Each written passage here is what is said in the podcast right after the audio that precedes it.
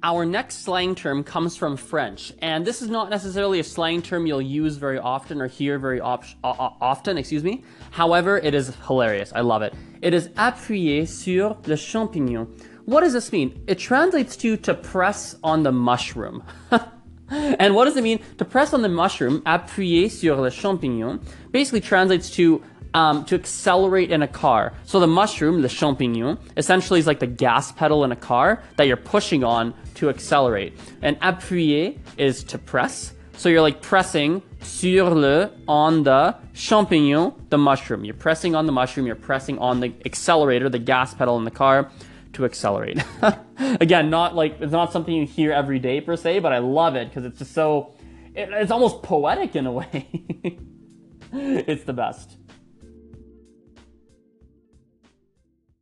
Wow, Carrie, that is very, very impressive. Uh, I was actually wondering, how long have you been studying Mandarin now? I find that your your pronunciation and your accent and your tones are pretty freaking good. Like, congratulations, very, very impressive.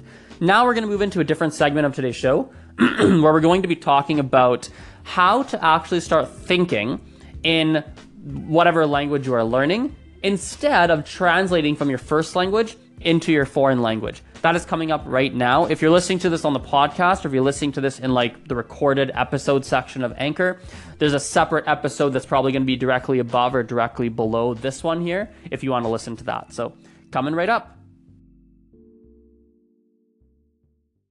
Okie dokie, let us talk about how to start thinking in your foreign language instead of translating from your first language into that foreign language. Now, this is something a lot of people wonder about, right? Because often what happens is that people are studying a language, right? And maybe you've studied for two years, three years, four years, one year, whatever it is. One of the things that can slow you down and that is can be incredibly frustrating is the fact that you have to think first in your first language and then try and translate it into whatever language you're learning. And the problem with this is that in a spontaneous conversation, often you don't necessarily have the time to be doing that. And so it can be very frustrating for people. Now, my answer to how to start thinking in a foreign language is sort of a two part answer. Part one is habit. You have to have the habit, you have to build the habit, excuse me, you have to build the habit of actually thinking in a different language. Because think about it. Let's say you're 24 or almost 25 years old like me, okay? I have essentially 24 or almost 25 years of experience of, of, of the habit of thinking in English, right? That's the habit I've drilled in. Now, if I go learn a different language, I don't have the habit of thinking in that language. That's like completely foreign to me and really anyone who's learning another language. It's a foreign concept.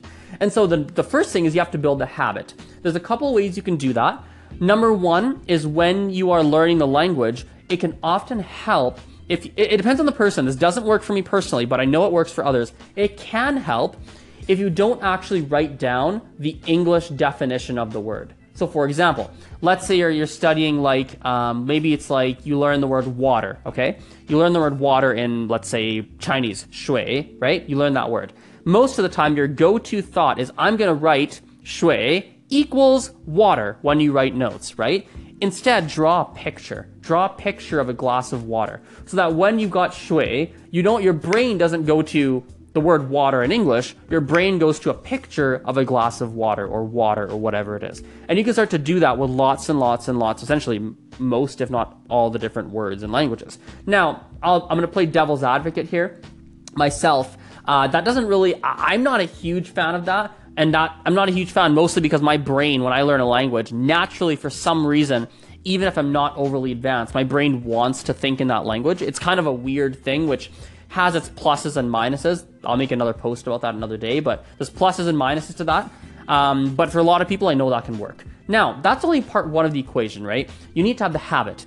Part two of the equation is kind of the ugly answer, and that is you need to have you need to have lots of experience and knowledge about that language, guys. It's just real. If you've studied for a year or two years, let me tell you, it's very challenging to think in another language after only one year of study or after a minimal amount of study. Like, it's, it's just real. You just don't have enough knowledge to do so. You don't know enough words, you don't know enough grammar, you don't know enough vocabulary, you don't know enough to be able to string together coherent thoughts in your brain about whatever you want to think about, right?